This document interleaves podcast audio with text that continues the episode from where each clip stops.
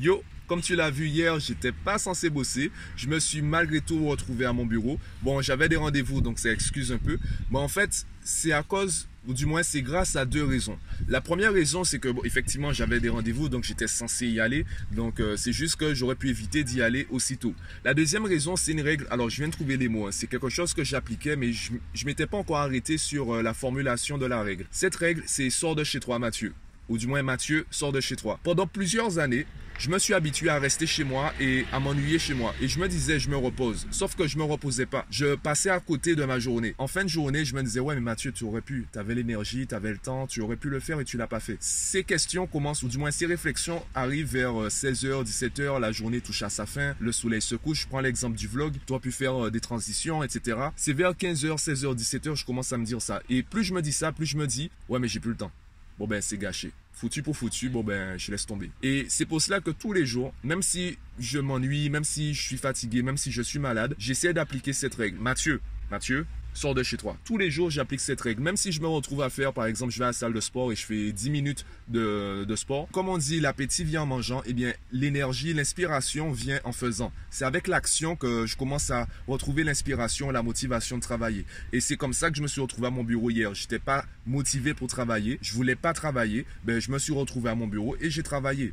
Et je pense que là, c'est avec ce genre de petites habitudes que j'arrive à euh, atteindre plus rapidement mes objectifs. C'est d'ailleurs ce que je dis aux parents et aux enfants. Ce sont des petites habitudes qui font de gros changements. N'essaye pas de, par exemple, de faire 3 heures de sport tous les jours, surtout si à la base tu faisais rien. Commence peut-être par 30 minutes. Et de 30 minutes en 30 minutes, tu vas arriver à 1 heure, puis 2 heures, etc. Et tu auras de meilleurs résultats que si tu te forces dès le, la première semaine et que tu abandonnes au bout de la troisième semaine.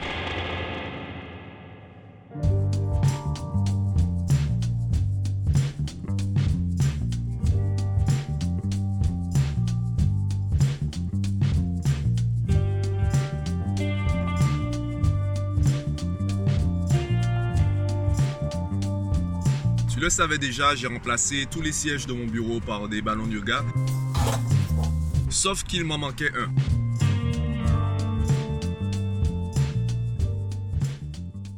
En fait, j'étais parti du principe que je ferais des groupes de 4 et puis j'ai vu qu'il y avait de la place, je me suis dit bon, faire un groupe de 5 c'est aussi avantageux pour moi et ça reste avantageux pour les élèves puisque ça permet à un nouvel élève d'arriver et ça dérange pas trop, on va dire l'énergie du groupe. 5 ça va. À partir peut-être de 7, de 8 voire de 10, là ça commence à devenir compliqué de gérer le groupe. Du coup, j'ai acheté un sixième ballon et surtout j'ai acheté la pompe, les gars à la pompe.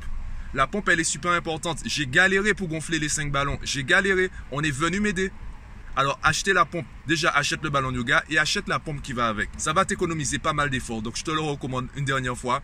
Quand tu achètes le ballon, achète la pompe qui va avec. Un ballon et une pompe, ça revient au prix d'une chaise euh, dans les grandes surfaces. Enfin, grandes surfaces euh, où il y a de l'aménagement. Enfin bref, tu as compris ce que je veux dire. Donc ça revient pratiquement au même prix qu'une chaise et c'est beaucoup plus intéressant. C'est beaucoup plus mobile. C'est, euh, enfin bref, c'est, intéressant. C'est intéressant. C'est intéressant. C'est intéressant. Donc achète.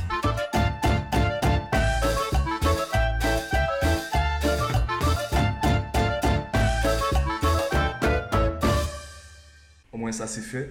Alors, je vais juste revenir rapidement sur ma règle, Mathieu sort de chez toi. Je me suis rendu compte que cette règle, en fait, elle répond à une dérive du perfectionnisme. Tu sais, cette volonté de toujours faire mieux, de toujours vouloir rajouter une couche pour atteindre la perfection. Eh bien, l'une des dérives du perfectionnisme, c'est que du coup, on ne fait plus. Quand je réfléchissais, quand je me disais, allez, qu'est-ce que je pourrais faire aujourd'hui, je me demandais, est-ce que ça vaut le coup de commencer cela? Est-ce que je vais vraiment rentabiliser les efforts fournis? Si j'avais attendu d'avoir le niveau que j'ai aujourd'hui pour faire mon premier podcast, je l'aurais jamais fait. Dans les faits, on préfère investir de l'argent dans quelque chose de moyen, qui, euh, qui apporte une frustration et qui reste moyenne, qui reste assez légère, plutôt que d'investir dans des choses qui nous accordent une satisfaction complète, où on n'aura aucune frustration. Et tu vas vivre en fait dans cette schizophrénie entre les attentes des gens et ce que les gens font déjà. Parce que quand tu demandes aux gens ce qu'ils veulent, les gens te répondent sans aucune frustration. Et c'est la même chose pour toi. Tu n'as pas besoin de faire le meilleur podcast, tu n'as pas besoin de faire le meilleur vlog, tu n'as pas besoin d'avoir le meilleur montage vidéo, etc. Tu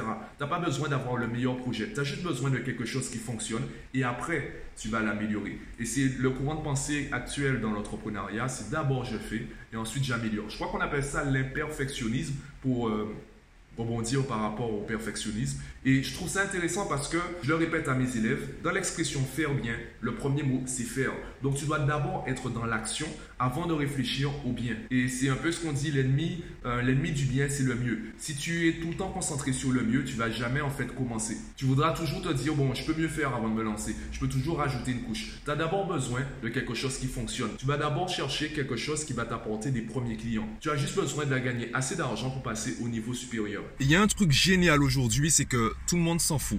Je te le dis honnêtement, tout le monde s'en fout. Si j'arrête les vlogs aujourd'hui, si j'arrête les podcasts, si je disparais de la circulation, enfin sur Internet en tout cas, peut-être quoi, peut-être que tu seras triste au début. Sauf que dans trois semaines, dans trois mois, dans trois ans, même dans 30 ans, tu auras complètement oublié en fait ce que je faisais. Tu seras passé à autre chose. Tu te seras habitué à mon absence et tu auras découvert autre chose. Et c'est la même chose pour toi. C'est la raison pour laquelle en fait je fais des vlogs tous les jours. Ça me permet de progresser beaucoup plus vite. Si je faisais un vlog par semaine, il me faudrait attendre une autre semaine pour euh, qu'on puisse me dire si j'ai vraiment progressé, si j'ai vraiment amélioré les choses. Tu peux regarder aujourd'hui, c'est le vlog numéro 15. En 15 épisodes, tu peux voir une évolution. Parfois une évolution positive, parfois une évolution négative. J'ai fait des vlogs très courts, des vlogs très longs, des vlogs où il manquait de dynamisme, des vlogs où il manquait de musique, etc.